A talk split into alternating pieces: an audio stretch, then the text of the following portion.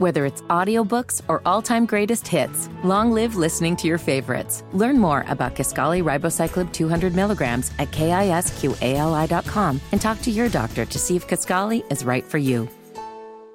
if you're looking for a reason to drink tonight, there's two reasons. Number one, it's National Weather Person's Day, which we've been celebrating, you know, all, you know, day long, all month long. A lot of friends over at Wish TV, Marcus Bailey, Tara Hastings mm-hmm. and company. But it's also National Fart Day. Oh, that's not a real thing. National Fart Day has been observed on February 5th since 2008 as the day to stop suppressing accumulated gas and just relax. Just let loose. Just let loose. Don't hold it on, even if you're in an office setting, because it's National Fart Day. Right. This is not something we've made up. You can look at this for yourself, go Google it. So, No who are we to not celebrate on this very special date on the calendar?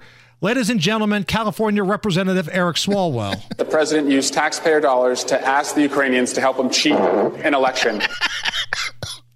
That was a live interview on MSNBC. and then, and I think this is my oh, favorite. Oh, Gosh. This one I think is my favorite. I like this better than Eric Swalwell.